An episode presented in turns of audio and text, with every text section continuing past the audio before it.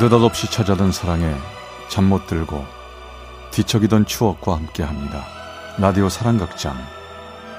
어느 날 사랑이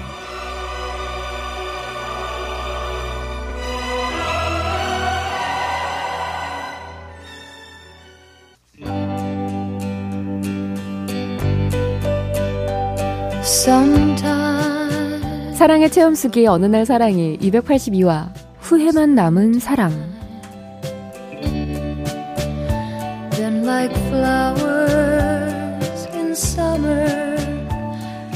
그녀를 처음 만난 그때를 생각하니 어느덧 25년이라는 시간이 흘러버렸네요. 그녀는 제 가슴 한 구석에 숨어 있습니다. 이제는 만나려 해도 찾을 수 없고 다가가려 해도 다가갈 수 없는 그리움으로만 남아 있습니다. 꿈속에서라도 보고 싶던 그녀와의 이야기를 이제는 털어놓고 싶네요. 그때 저는 전역하고 늦게 입학해서 별다른 추억도 없이 대학 생활을 하고 있었는데요. 어느 날 일찍 결혼한 친구 한 명이 저녁에 나오라는 전화를 했더군요. 망설이다가 나간 음악다방에는 소녀같이 앳된 아가씨가 맑은 눈망울로 저를 반겨주었죠. 인사해. 우리 회사에서 가장 촉망, 촉망받는 직원이야? 처음 뵙겠습니다. 이성규라고 합니다. 예, 임선이에요. 어, 아, 내가 역시 보는 눈이네. 딱 봐도 둘이 잘 어울린다. 예? 앞으로 니네 잘 좀 지내봐. 내가 느낌 알아. 다방 뮤직박스에서는 해바라기에 내 마음의 보석상자라는 노래가 흘러나오고 있었습니다. 서로에게 호감을 느낀 우리는 그때부터 데이트를 시작했죠. 새벽에 등산을 가고 주말에는 바다에 가고 같이 영화를 보다가 무서운 장면이 나오면 서로의 손을 꼭 잡으면서 조금씩 서로를 알아가고 있었죠. 비 오는 어느 날 노란 우산을 쓰고 온 그녀의 단발머리가 어찌나 눈이 부시던지 전 그날 깨달았어요. 그녀가 이미 내 마음에 들어와 있다는 걸 말입니다. 어, 여기 성당이 있네. 우리 같이 들어가 보지 않을래? 성당에요? 전 그녀를 데리고 성당 안으로 들어갔습니다. 그리고 아무 말도 하지 않은 채 기도를 하고 나왔죠. 무슨 기도를 그렇게 했어요? 어, 우리가 하나 되게 해달라고. 당신이 내 사람이 되게 해달라고 하느님께 기도했어. 예? 당신 앞에서 멋진 남자가 되도록 노력할게요. 믿고 기다려줄 수 있죠? 우린 고향이 다르고 종교도 다르지만 그런 건 문제되지 않을 거예요. 우리 사랑으로 잘 같이 이겨내봐요.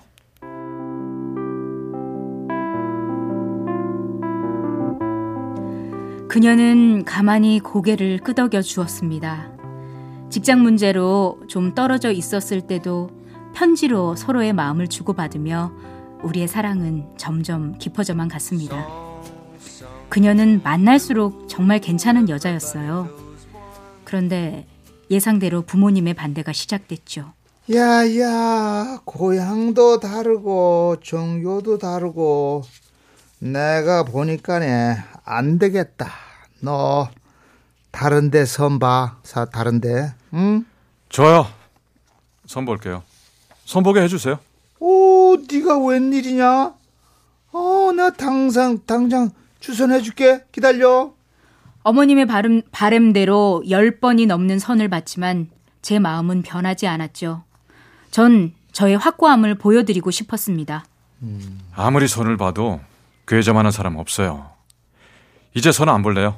나이도 있고 하니까 이제 선이랑 결혼할래요. 무슨 소리 하냐?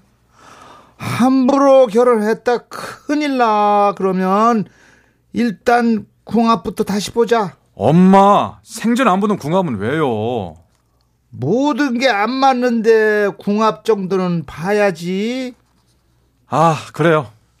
저 엄마가 원하시는 대로 할게요. 어머니는 궁합을 보고 오신 후에 썩 좋은 궁합은 아니라고 하시더군요. 그 봐라. 궁합이 별로라잖아. 다시 한번 생각해봐. 엄마, 운명은 스스로 개척해 나가는 거예요. 궁합이 뭔 소용이 있어요? 저 선이랑 꼭 결혼할 거예요. 다음 주에 양가 부모님 상견례 날짜 잡을 테니까요. 그렇게 하세요. 아이고 니놈이 여자한테 눈이 멀었구먼 아이고 이를 어쩐디야 아이고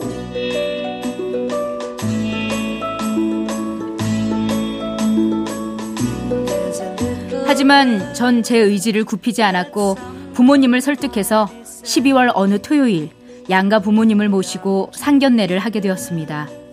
이렇게 된 이상 양가 부모님들도 허락을 해 주실 거라 생각했거든요. 아이고 참말로 뭐 여기까지 왔으니 아이고 더 이상 반대하긴 좀 그러네요. 저도 뭐 그렇습니다. 음. 결혼식은요 성당에서 하는 걸로 하시죠. 아니 이보세요. 저희가 성당을 안 다니는데 성당은 좀 그렇지 않나요? 그냥 예식장으로 하시죠. 갑자기 분위기가 냉랭해졌습니다. 아, 엄마 그냥 성당에서 해요. 조용하고 좋잖아요. 무슨 소리야? 안 돼. 난 예식장에서 하는 결혼 아니면 안 돼. 누구 마음대로 성당이야? 성당은. 예? 성당에서 하면 뭐가 그렇게 이상한데요? 아, 저기요. 저 결혼식 장소는 나중에 얘기 나누시죠. 오늘은 다른 얘기 하시고요. 예, 그래요. 저 식장 얘기는 나중에 해요. 이야기는 더 이상 진척되지 못했고 다들 안 좋은 기분으로 헤어질 수밖에 없었습니다. 아, 괴로웠죠. 하지만 그녀와 저만 흔들리지 않으면 될 것 같았습니다. 다음날 전 그녀에게 전화를 했죠. 아, 어머니, 저예요. 선이 있어요? 선이? 좀 전에 여행 간다고 나갔네. 여행요? 어디로요? 아, 그거야 나도 모르지. 전화 끝내. 연락도 없이 어디론가 여행을 갔다라는 게 정말 믿어지지 않았습니다. 하지만 그녀가 돌아올 때까지 기다릴 수밖에 없었죠. 그렇게 며칠을 초조하게 기다린 후 그녀를 만나게 되었어요. 그녀의 얼굴은 좋아 보이지 않았습니다. 많이 힘들었어? 어디 갔던 거야? 뭐 생각 좀 정리하고 싶어서요. 어떤 결단 내리는 게 좋을지 기도도 해보고요. 기도도 좋지만 당사자인 나와 얘기를 해야지. 내가 못 믿어온 거야? 그렇게 혼자 훌쩍 떠나면 어떡해? 아직 그런 건 아니고요. 걱정 말고 나만 믿고 따라와. 그러면 돼. 아, 당신도 힘들잖아요. 어떻게 할 건데요? 아, 지금은 모르겠어. 하지만 좀 더 믿고 기다려주면 안 돼? 선규 씨.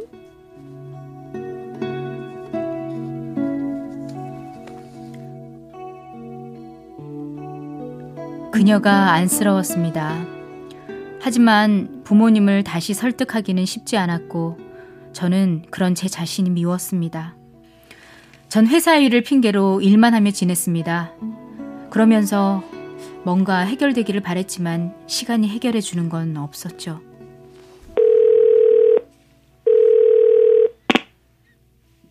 선이야, 뭐 하냐? 나야. 자려고 준비 중이에요. 술 마셨어요? 어, 조금 먹었어. 너, 남 입지? 나도 내가 싫어. 내 여자 하나 지키지 못하고 부모님도 설득 못하는 내가 정말 싫어. 너무 그렇게 자책하지 마요. 누구 잘못도 아니잖아요. 선이야. 에, 선이야. 사, 사랑한다, 선이야.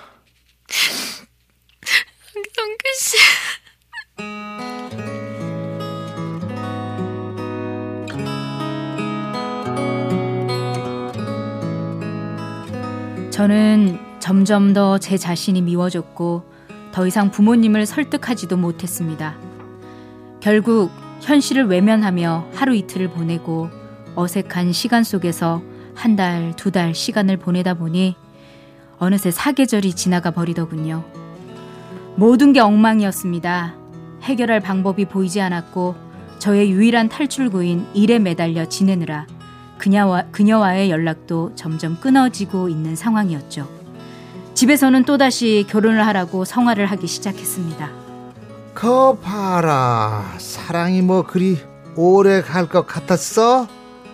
여자가 다 거기서 거기야 이러다 세월 다 보내지 말고 그냥 딴 데 결혼해 아니, 엄마는 절 그렇게 결혼시키고 싶으세요? 당연하지. 그 여자는 내 눈에 흙이 들어와도 안 된다니까. 얼른 다른 여자 만나. 좋아요. 엄마 마음대로 하세요. 엄마 좋아하는 여자랑 결혼할게요. 그럼 되죠? 그럼 되는 거죠?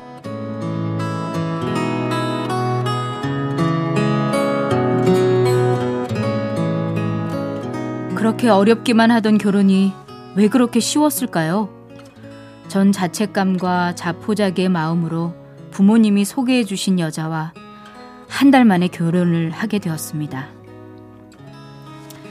그렇게 결혼을 했지만 전 늘 외로웠습니다. 가슴이 텅 비어버린 생활을 견디기 위해서 일에만 매달리니 회사에서는 인정받는 사람이 됐어요. 인정을 받으면 받을수록 전 어려운 지역으로 지원을 했고 그곳에서 좋은 성과를 내면 또 새로운 곳으로 옮기고 그렇게 긴장과 분주함으로 세월을 보냈습니다. 생각하면 뭐 하겠습니까? 후회하면 또 뭐 하겠습니까? 그럼에도 불구하고 가끔은 아쉬움과 안타까운 마음으로 지난 날들을 돌아봅니다. 나의 청춘, 나의 사랑은 그렇게 흘러가 버렸으니까요.